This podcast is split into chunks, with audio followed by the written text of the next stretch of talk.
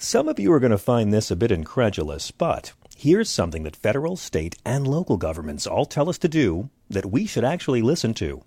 Eat more fruits and vegetables. You've heard about the health benefits of increasing plant based nutrients into your diet, but how can you easily consume all the fruits and veggies needed?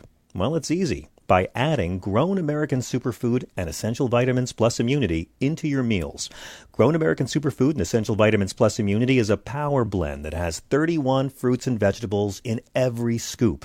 Organic vegetables, super greens, super fruits, and super sprouts. It is fortified with essential vitamins plus an immunity boost. And right now, you can get a free two-week supply of Grown American Superfood and Essential Vitamins Plus Immunity by just paying $8.95 for the shipping and handling. And not only that, you'll also get a free frother to quickly whip up your healthy and nutritious Grown American drink. Go to grownamericansuperfood.com forward slash John and order today. What makes a life a good one? Is it the adventure you have? Or the friends you find along the way? Maybe it's pursuing your passion while striving to protect, defend, and save what you believe in every single day. So, what makes a life a good one? In the Coast Guard, we think it's all of the above and more, but you'll have to find out for yourself. Visit gocoastguard.com to learn more.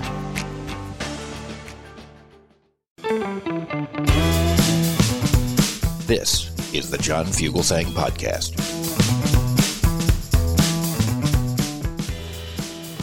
Happy Labor Day. Uh, I'm John Fugelsang here to remind you if the federal minimum wage had increased at the rate of worker productivity since 1960, then our federal minimum wage today would be $25 an hour. But it's not. And more than that, this right now, what we're living in, is the longest period in the history of the minimum wage that workers haven't gotten a raise. And in case you didn't hear the headlines, the oligarchs who own our country are sitting on record profits. So let's bring in the great Harvey Kaye, who made a career at the University of Wisconsin Green Bay, where he taught American history, politics, and society, served as the director of that university's Center for History and Social Change. He's an author and editor of numerous works, 16 books, including The American Radical, Are We Good Citizens, Thomas Paine and the Promise of America, and boy, buy this as a gift for everybody. The Fight for the Four Freedoms, What Made FDR and the Greatest Generation Truly Great. As Norman Lear said, no one has ever loved America or spanked it harder than Harvey Kaye Professor, welcome back. Thank you. It is now I can see you, but I know everyone else can. But it is great to see you. I people may not realize we ha- we have actually been friends for some time, and and it's been a few months, and I'm I'm ready to go to work anytime you need me. Well, thank you. I had the great honor of uh, of performing for some of your students once a few years back. That's right. Was, I, I, I, did a I did a lecture about the history of comedy and politics to uh, your university. Right. It was one of the favorite events that I organized in the course of thirty years. And if any professors are listening, bring John to your campus. I've done it at a couple of schools. Thank you. I, I, like to go to hallowed halls of academia and drag the whole thing down to my level.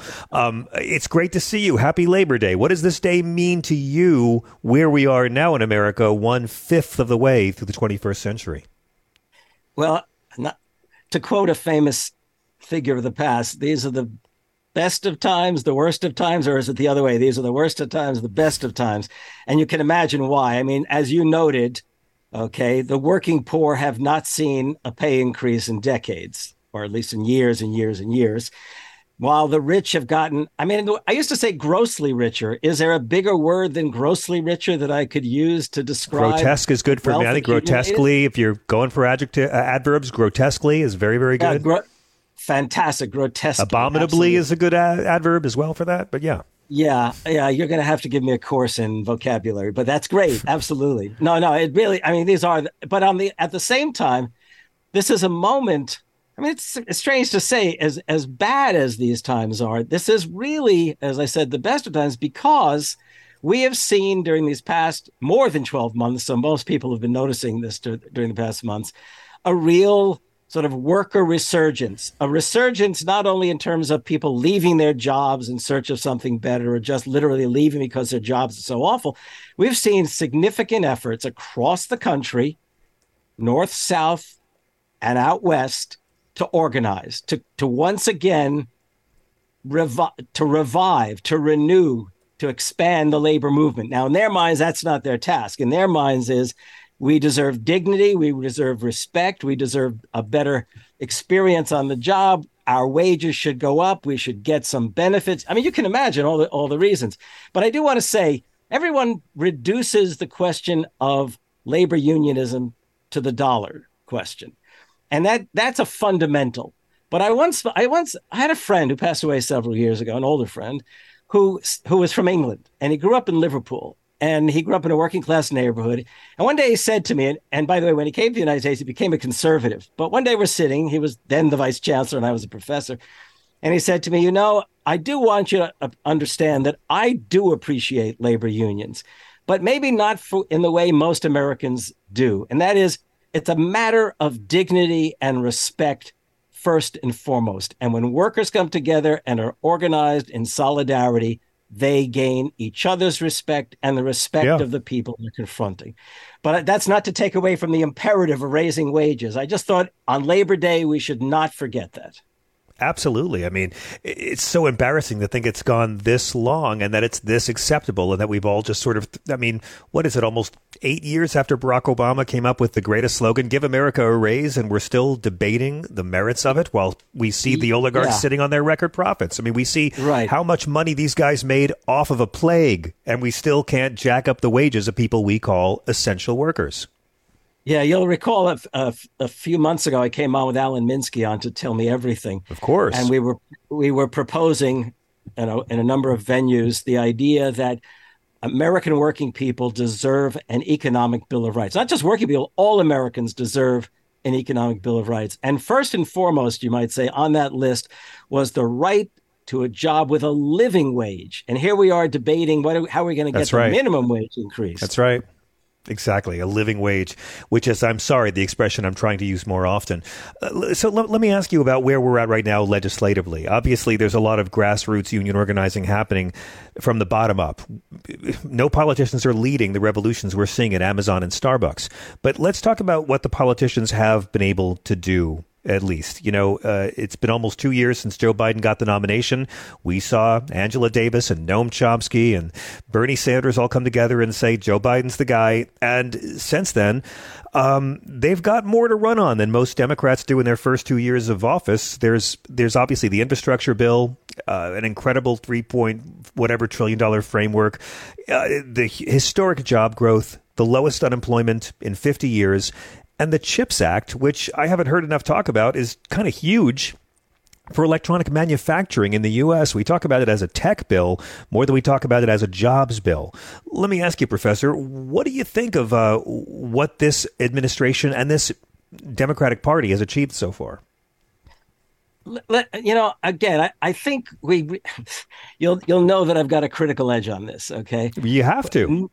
Undeniably, undeniably, Joe Biden was a, a, truly a breath of fresh air when it came to the question of labor. I mean, he came in and he replaces the, the, the chief, you know, attorney at the NLRB.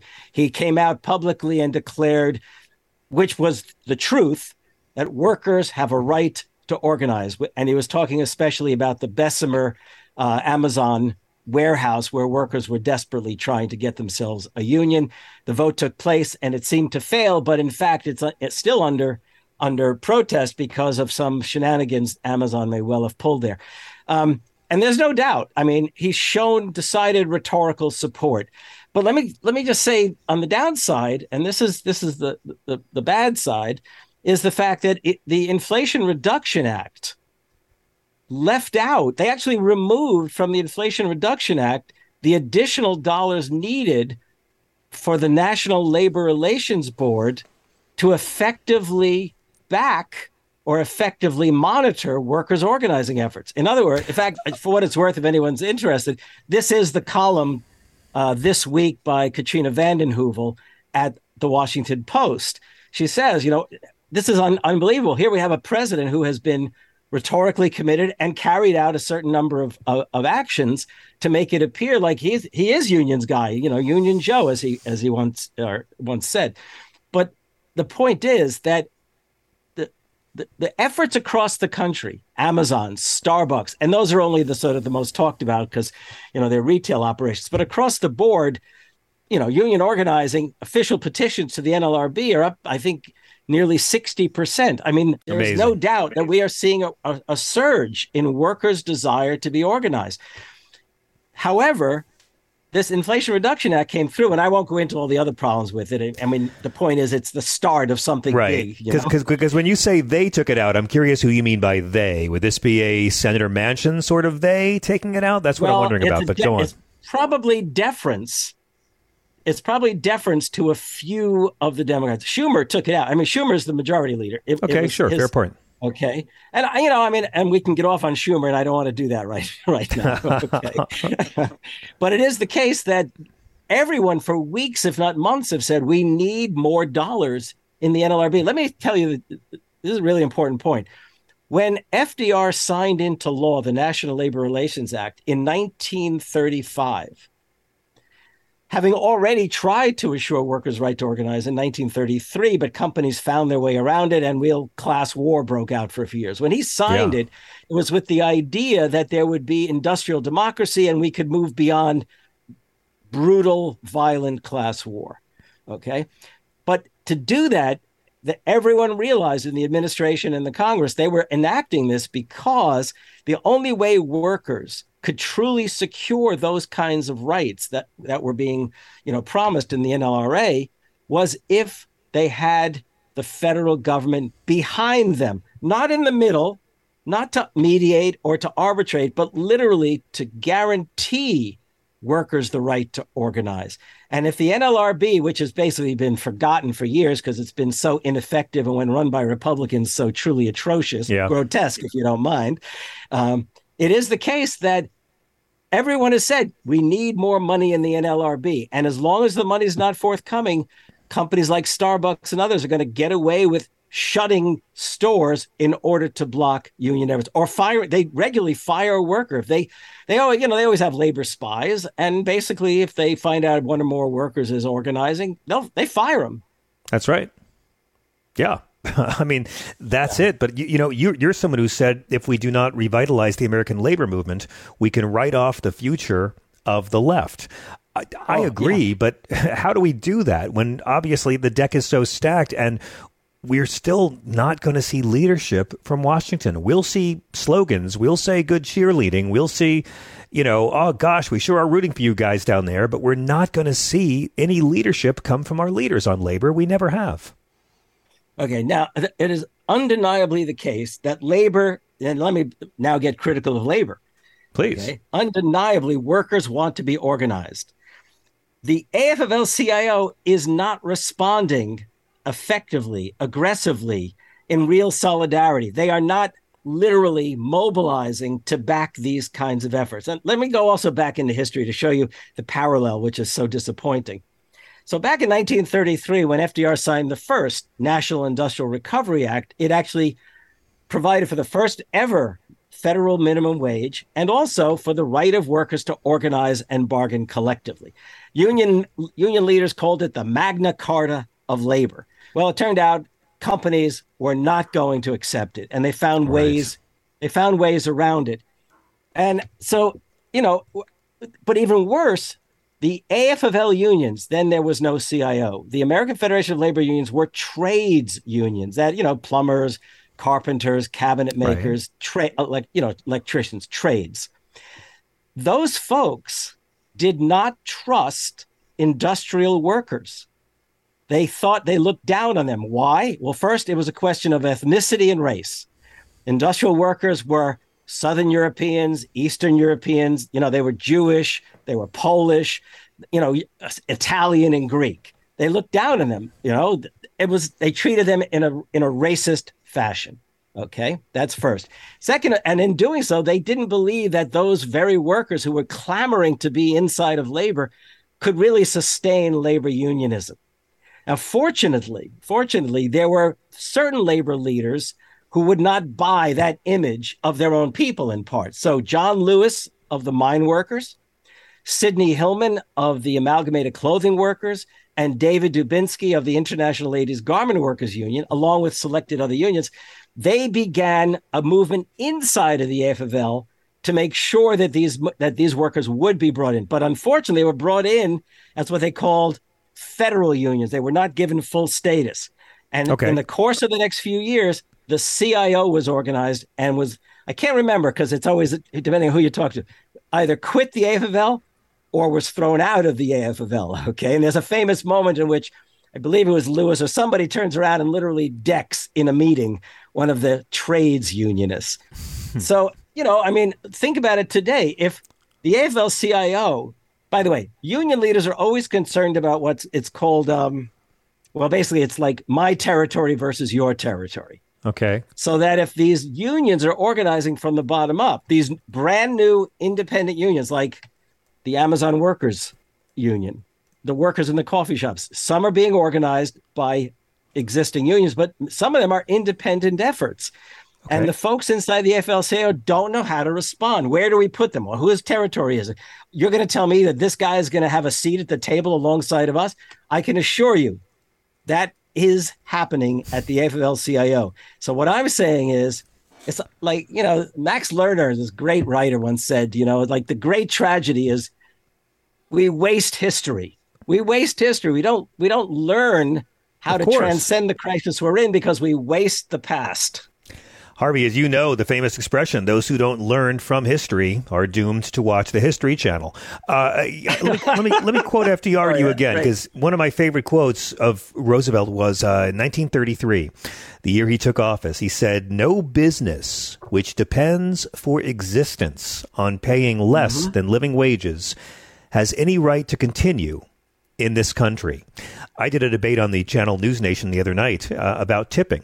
And I was talking about the fact that we are raised in this society to take for granted that we, the people, the consumers, are going to have to tip employees because we, the people, are raised to understand that their bosses are not going to pay them a living wage. Now, yeah. uh, I love the FDR quote, and I think the Joe Biden comparisons to FDR are they were never fair. Biden never had close to FDR's majorities in Congress. But as someone who has written so extensively about the New Deal, what are your thoughts on at least the direction they're shooting for? Okay, let me put it this way. I, I've written actually a number of times. I've been interviewed about this. I had tremendous hope when the American Rescue Plan was enacted. I, I yeah. thought th- this is going to be this. I thought, thank God they're going to prove my skepticism wrong. They're going to show us that we can have a new New Deal. Okay. But the, the most telling thing, as long as you brought up the question of the minimum wage, is the fact that the Democrats could not get eight of their own members of the Senate caucus to support raising the minimum wage to $15 an hour. And the tragedy there was, I mean, Joe Biden was the senator forever from Delaware. That's right. Both Delaware senators opposed it. Not to mention, by the way, these weren't these were not like, you know, from out west senators. It was like two from Delaware, two from New Hampshire. These folks opposed it. You, I'm sure Bernie was saying to himself at the time, "You got to be kidding me! What what is going on here, Joe? Why don't you talk to to Coons, Senator Coons. Why don't you get him to vote yes? He could surely bring in the others. So anyhow, that raised not more. It raised more than skepticism. I was outraged. I couldn't. I thought it augured terrible stuff for the future, and I wasn't wrong. At least, look, the first year of that presidency, after that initial ARU, was yeah. an embarrassment for the Democrats. I mean, truly an embarrassment. And by the way, if we went bill by bill, that has now become, you know, the Inflation Reduction Act. So we, we could yes. talk about. I, I call it limp back. I, I, call it limp back later, but uh, yeah, IRA is catchy as well. yes, but but here's the thing. But I look, it doesn't help if I just criticize. So let me offer you an idea. Okay, please. The Democrats are are right now. It's too late to legislate to win. These things are not themselves going to win in November. The Republicans oh, are doing a hell of a look. The Republicans or the, the neo fascists, okay, are doing their best to alienate. They're doing their best to alienate Americans, and it and it appears right now that with the with the legislation that has passed, and especially the utterly obnoxious behavior and obnoxious the utterly vile and disgusting and horrific behavior of the Republicans and their leadership and their star champion, you know, what's his name? The redheaded guy or the so-called, you know, the orange guy, you know. Oh, yes. Yes. yes uh, the right. former former star of Celebrity Apprentice. Yes. Right, exactly. I mean, most Americans are, are thinking again, I think, right? Not I said most, not all, obviously, are thinking again. But here's the case. You want to drive home the point, right?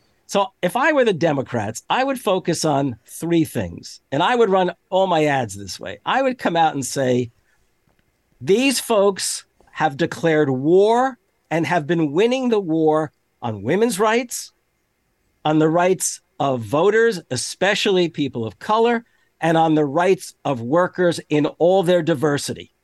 They want they want to make the nation a right to work nation, not merely selected states. They have literally created a Supreme Court that will it will take years for us to overcome and taken away a woman's right to choose.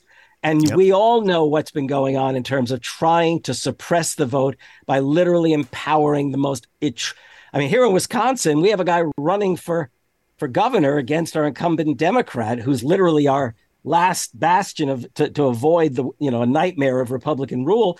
This guy Michels is a Trumpster, okay, yeah. who he's ready to sell a- AR 50. Is that what they call the AR 15s to teenagers? Yes. He's, I mean, look, they should just go all out nationally, every dollar, repeat what the Republicans have been doing and the imperative of bringing more Democratic senators in because we're going to put, we get this and we're going to do everything, everything possible to pass them, including, and let him say it and let, let Manchin go crazy. We're going to literally lift the filibuster on key things.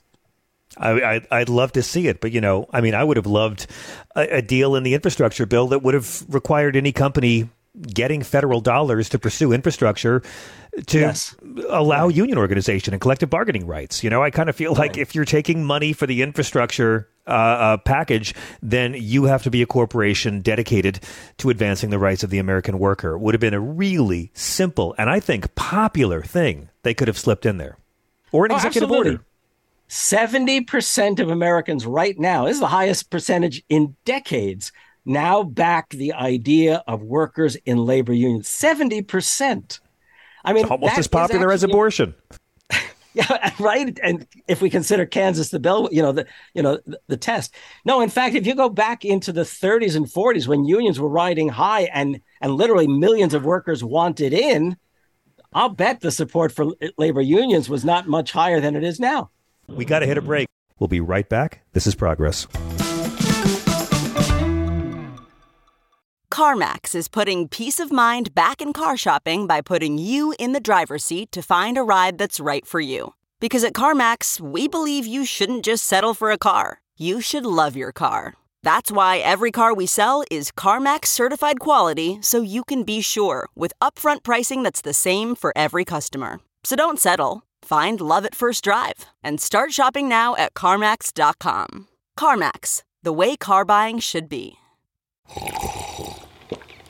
That's not just the sound of that first sip of Morning Joe. It's the sound of someone shopping for a car on Carvana from the comfort of home. That's a good blend. It's time to take it easy, like answering some easy questions to get pre qualified for a car in minutes. Talk about starting the morning right. Just like customizing your terms so your car fits your budget. Mm-mm-mm. Visit Carvana.com or download the app to experience car shopping the way it should be convenient, comfortable. Ah.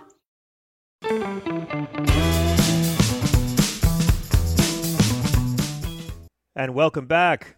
You know, I want to ask you, Professor, in 2017, the first year of the Trump uh, administration, uh, the one and only Trump administration, you wrote a, a brilliant piece, I remember, called Who Says It Can't Happen Here? Oh, and in this yeah. piece, you address the you know what was what, what you called out as creeping authoritarianism in the U.S. and you warned in the first year yeah. that this would destroy our democracy if we weren't vigilant. Professor, we were not vigilant, and now we are living through the consequences.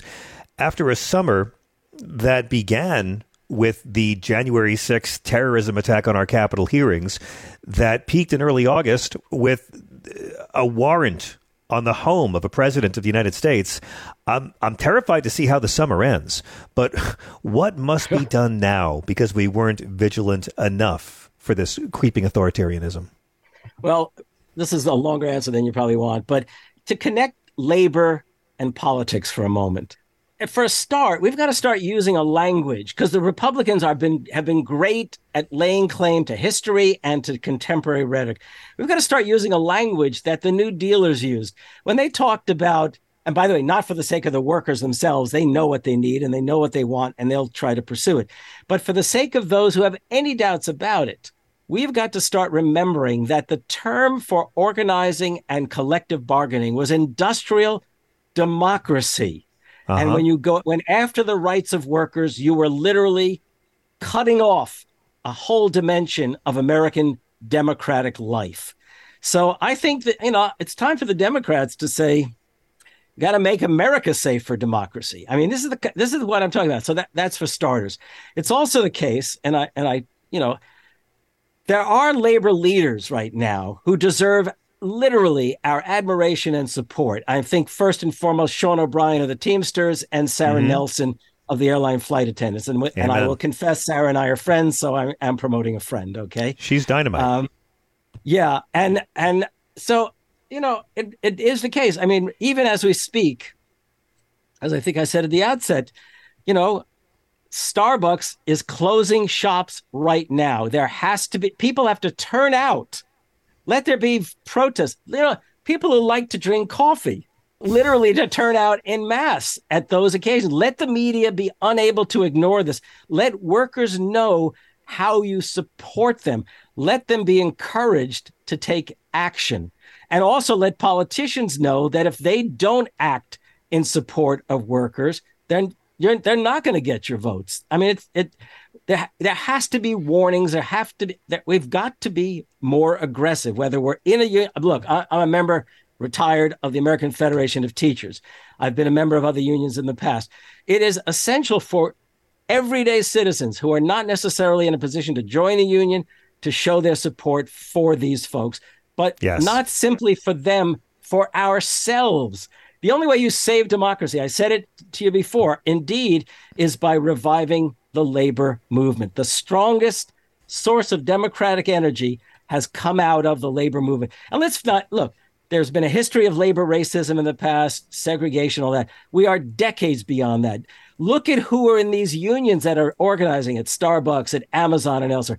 These are multiracial unions. These are not all white enterprises or all simply all, you know, black or all Latino. These are multiracial. They are the future of America. And if you don't like the way that looks, you ain't an American. Professor Harvey Kaye, it is always a great pleasure and an honor to have you join us. And I'm so pleased you were able to be here for our Labor Day special. What is the best way, sir, for our listeners to keep up with you and your work?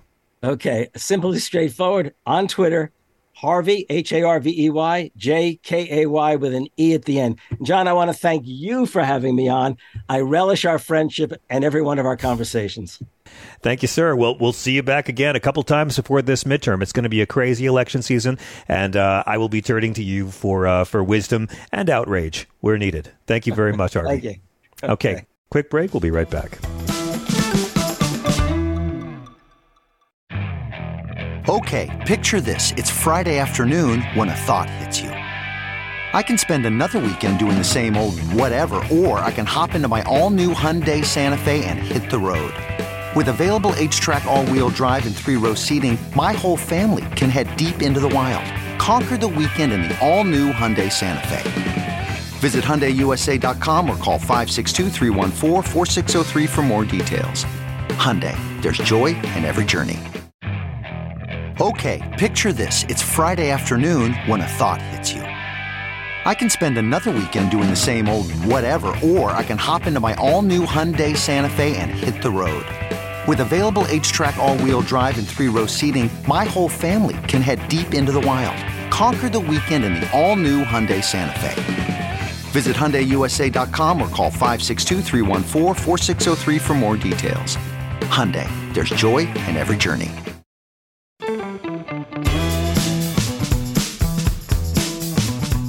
Over the last several decades, union membership in the U.S. has, of course, declined steadily. In 1983, there were still around 17.7 million union members in America, but by 2019, it was down to below 15 million, and unions lost another 3 million plus members during the pandemic. Uh, wage and salary workers who were members of unions was 10.8% across all industries.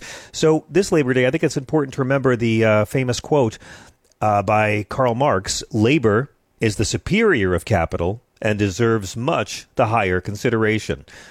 Oh no, I'm so sorry. That's not Karl Marx. That's did I say Karl? I meant Abraham Lincoln. Abraham Lincoln said labor is the superior of capital and deserves much the higher consideration.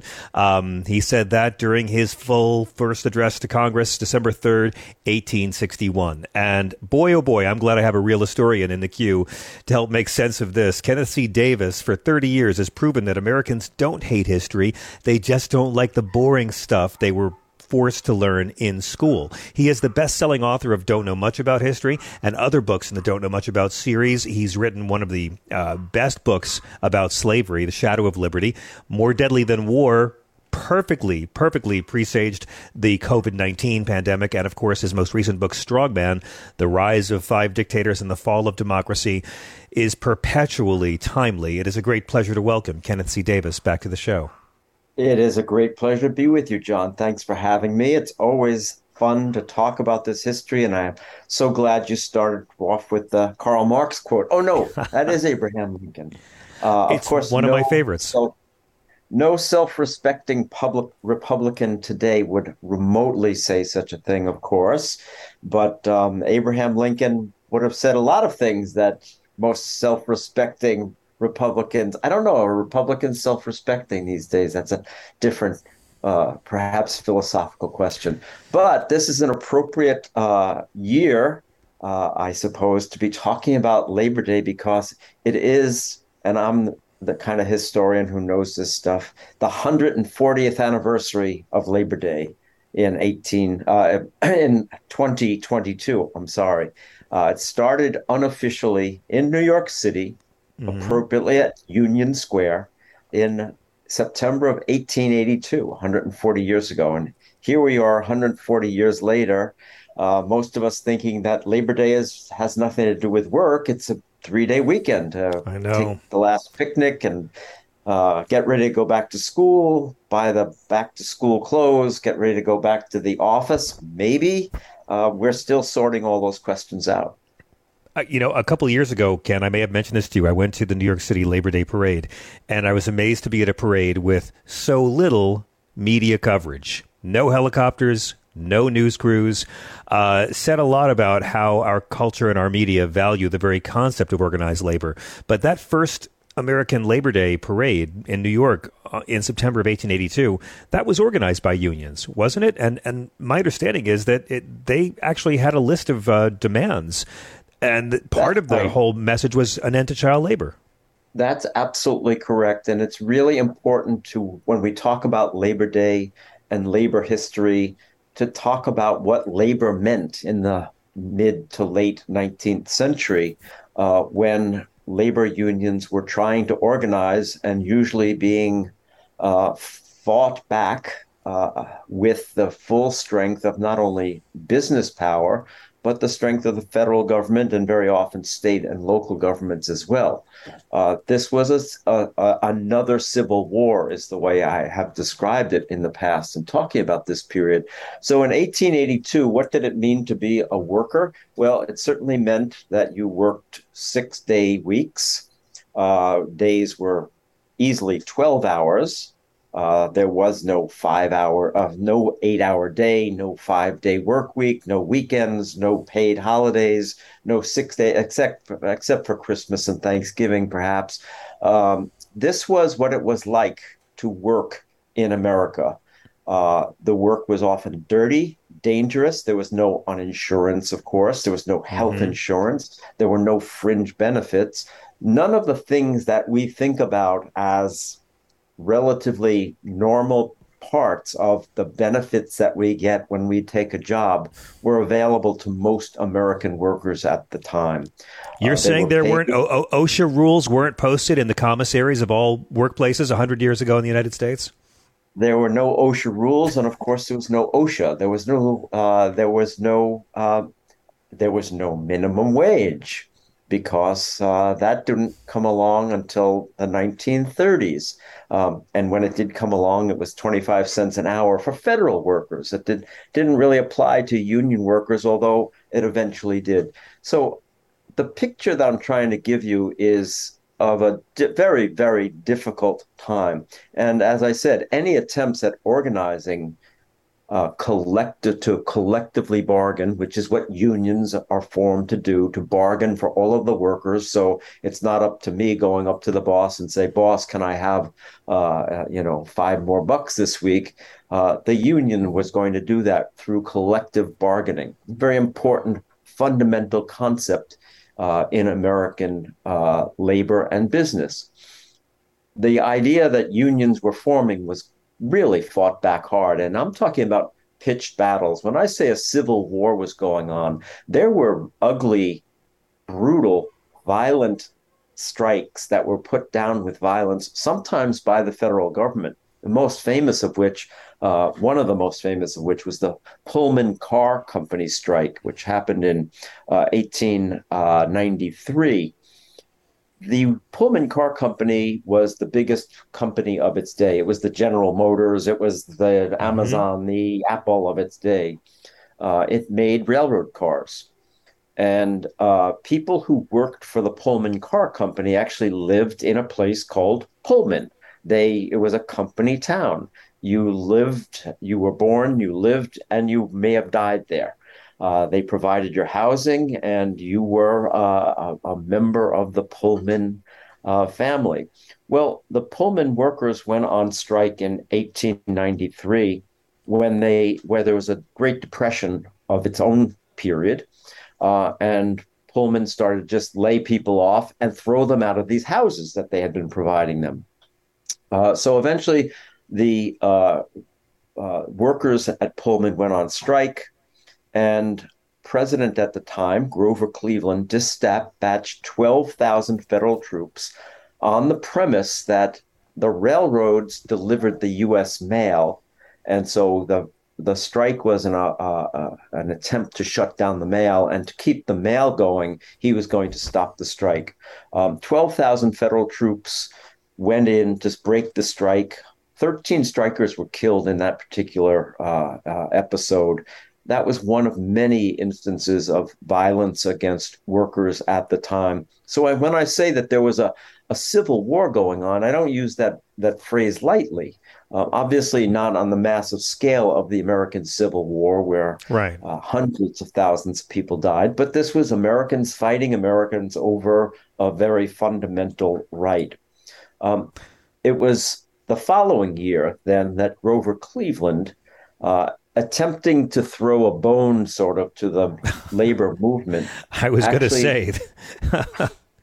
he proclaimed the first Labor Day as a holiday and set it on the first Monday in September, where it is today.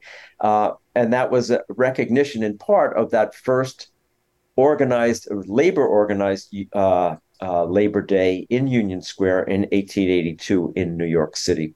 Um, so this was a, a really dangerous, divisive, violent time in American history. And, you know, I've been listening to so many people talk about the current atmosphere in the country as dangerous as it is. And I'm certainly uh, someone who speaks to that frequently.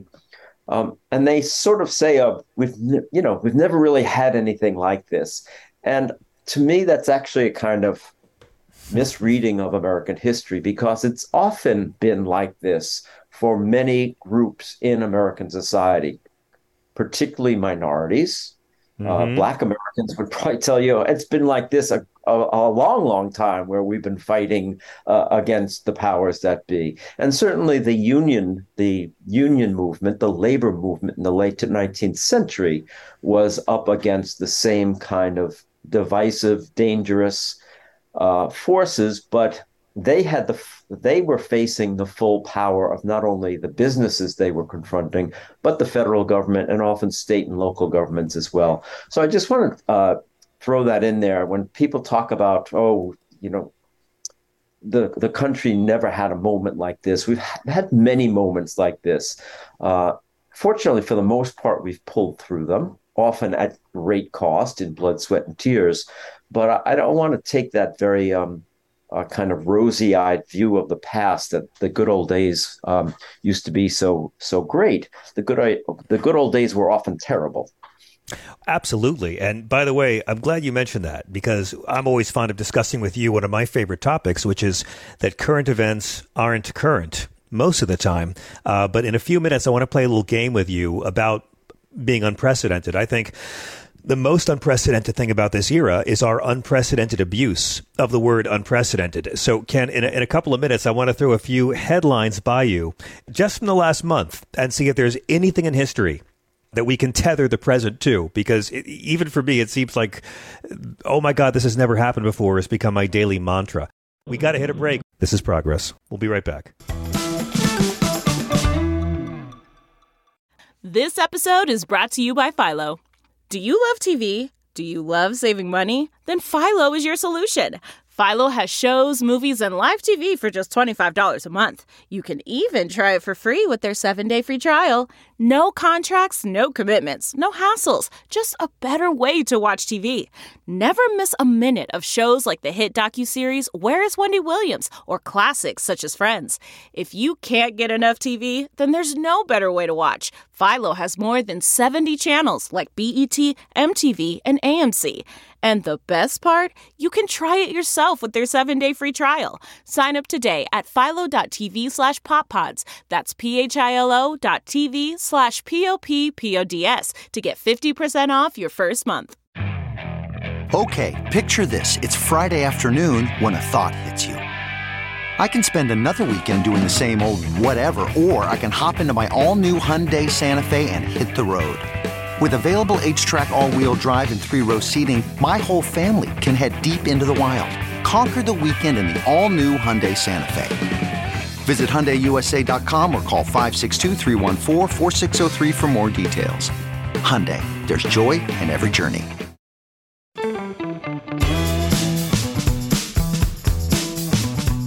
We are back. I did want to ask you another question about the history of labor. I mean, I, I understand – how the upheaval was inherent in this shift, moving from farms and individual acreages to factories in the industrial age. This led to a very violent, decades long struggle for fundamental workers' rights, which we've witnessed the dismantling of for the last, say, 40 years. But I, I just want to say, is it, I, I often wonder about child labor. Is it fair to say that child labor was banned? Sometimes I feel more like child labor was just outsourced. But um, I, would like to ask about how the end of child labor as we knew it in this country came about and what Americans should know about that peculiar institution because I think it's really been forgotten. You're absolutely right, John. I'm so glad you asked about that because as I was talking about what it was like to be a worker in those days, I was, you know, really talking about to be an adult worker.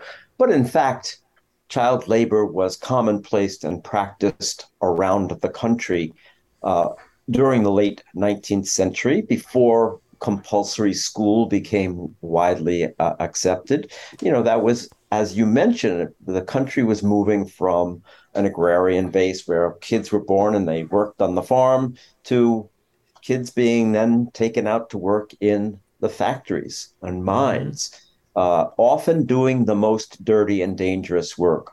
Uh, there was no state in the Union that forbid child labor in the 19th century. Slowly, at the beginning of the 20th century, uh, they they uh, some states began to outlaw uh, child labor. But if you go back, and it's it's really worth a look sometime. It's a wonderful uh, uh, teaching experience, learning experience to go back and look at the photographs that a, a guy named Lewis Hine took uh, which you can see at the Library of Congress or here at the New York Public Library, uh, he documented child labor around the country uh, at the turn of the century in the, the 20th century. And you see uh, boys in in mines. You see young girls in factories. Uh, uh, loom loom factories, you know, uh, thread factories. Very often, the children would be assigned to, if the machines broke down, to go inside because they were small. They can get inside. Same Oh, thing. God. Same thing with Yeah. coal mines. They were assigned to uh, work in the smallest spaces in the coal mines because they could fit. Uh, so this is a a terrible piece of our image of America erased uh, very much by this again this idea that uh, the, that America was once this um, seamless, perfect place. So go back some time and look at the uh, the pictures that Lewis Hine took of children working in America uh, at the turn of the century. It's it's a uh, it's a sh- shockingly revealing picture of the past. And that was certainly one of the things that was on the list of demands that labor unions were talking about as early as 1882 when they organized the first Labor Day parade. They wanted an end to child labor. It did not come on the federal level until 1938. Uh, think about that for a minute. That child labor in this country was only outlawed in 1938 uh, when it came under the Fair Labor Standards Act, which was passed, of course, during the Great Depression under Franklin D. Roosevelt, uh, along with a minimum wage and a five day work week and an eight hour day. Uh, the standard that we all come to accept, although a lot of people today would say, I'd give anything to have a, uh, an eight hour day and a five day week because uh, Exactly. technology has changed the way we work so much that people are expected basically to work 24 7. Let me ask you, as an historian, do you think in the 21st century, organized labor would have the power to end something like child labor?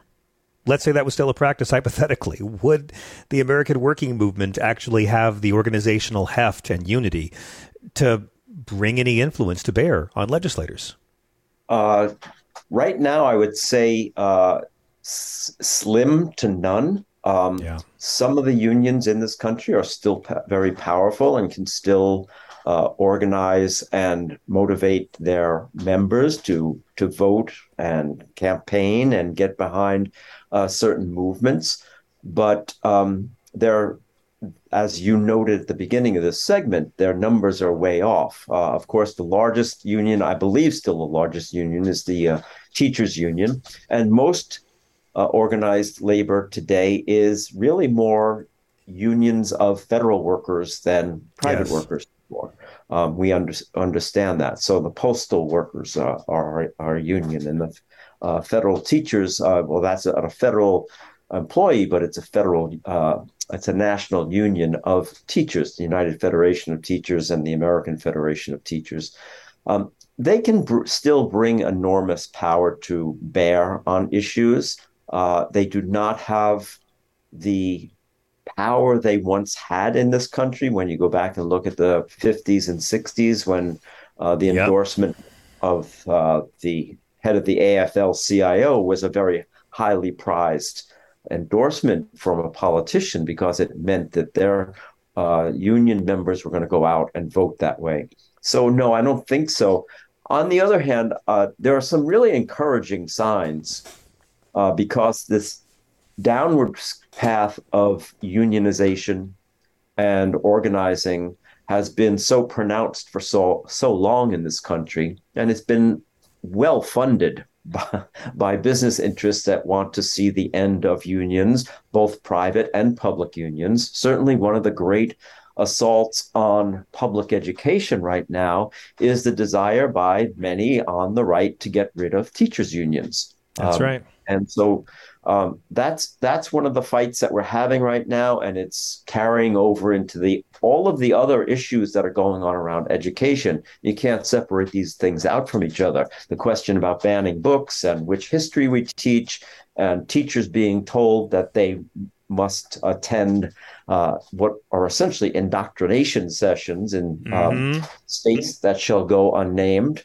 Uh, but um, the the flip side of that is we've seen some really encouraging, interesting developments in what I would call very grassroots union organizing, um, especially at places like a very well known coffee chain and a very uh-huh. large online retailer, uh, which I won't name either of them, but they uh, they have been uh, they have been unionizing on a small scale in local uh, areas around the country and uh, have had remarkable success.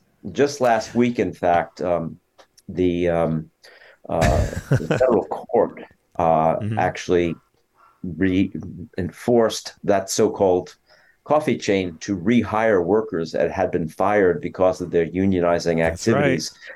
So there is, first of all, I would say a grassroots movement in favor of organizing. And you also have a president and a Congress that are much more union friendly right now than most administrations have been, certainly over a good part of the last 40 years. Very true. And we will not say the names of those online retailer or coffee place. They rhyme with Stamazon and Arbucks. Okay, uh, uh, Kenneth, I want to play a game with you now. This is called Unprecedented, or is it? I will give you actual headlines of things that are really happening right now, and you as an historian have to tell me, is this as unprecedented as my media keeps telling me? Okay? Are you ready? You're playing for the lovely lounge suite. Okay. Number one, two men have just been convicted in a plot to kidnap the governor of Michigan. How unprecedented is that? Well, the first thing that pops into my mind is that in 1865 there was a plot to kidnap the vice president, the That's secretary right. of war, uh, and a right. few other members of the cabinet, and it ended up uh, failing miserably, with the exception that uh, the the ringleader of the plot was able to assassinate the president, Abraham Lincoln. That was uh, John Wilkes Booth. Assassination of Lincoln was part of a much larger plot to uh, kidnap or assassinate other members of the Lincoln cabinet at the time. So that's right. No, not not unprecedented at all. Not unprecedented either. Much larger scale. Okay, here's another one.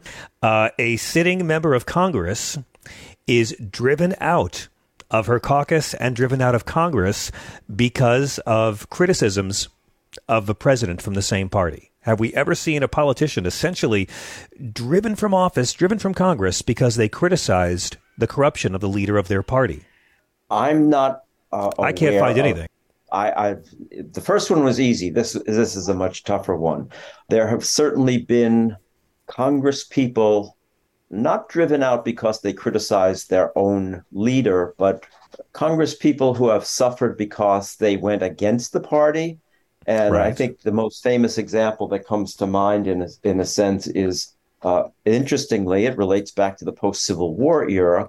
Uh, Lincoln's successor, Andrew Johnson, was impeached. That's and true. he he averted being removed from office because the Senate vote was uh, was too close. And one senator, I believe his name was Edmund Ross, but I, I, I might be stretching there. One senator who was expected to vote to remove uh, Andrew Johnson, uh, voted to exonerate him. And that was the end of his political career. Um, he's actually one of the people who's mentioned in John F. Kennedy's very famous book, Profiles in Courage. That's uh, right. And there probably are a couple of other examples like that.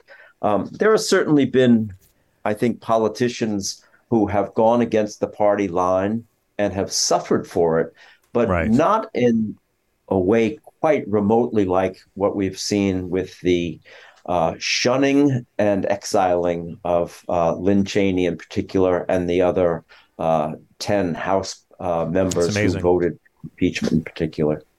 Just, just incredible. I couldn't find anything, anything resembling this. And, and finally, my favorite, you can probably guess, is there any precedent, sir, for a, um, a legal FBI uh, search warrant executed on the home of a former chief executive. Not a raid, not a break in. Uh, there was probable cause, and a judge said, yes, you can have a warrant. I-, thought of you right away, Ken, because I thought finally this is something that truly has no precedent I can think of in American history.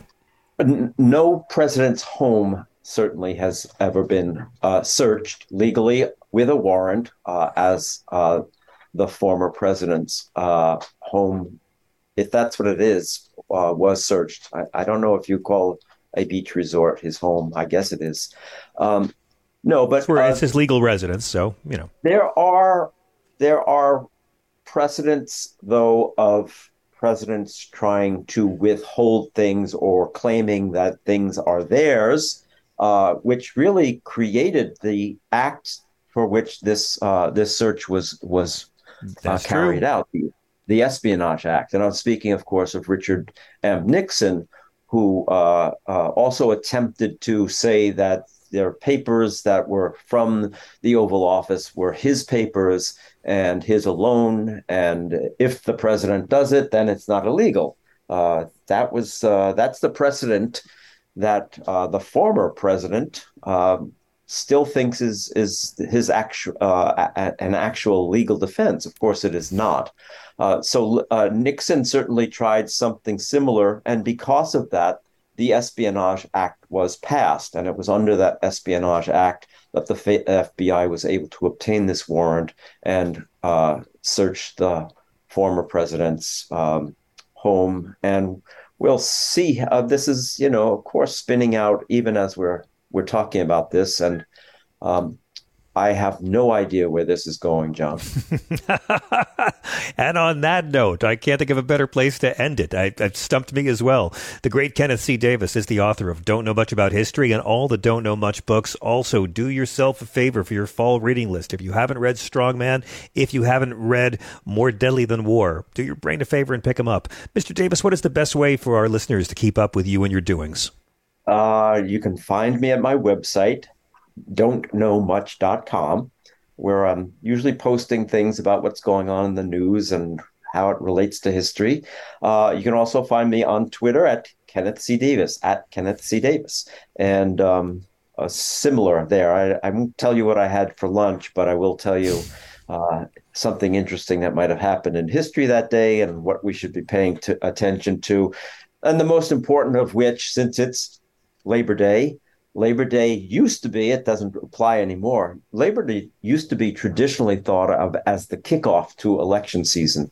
So That's it's right. just a reminder that um, we are entering uh, the last two months before the election, and it is going to be no question a very consequential one. So I urge you to um, make your voice heard.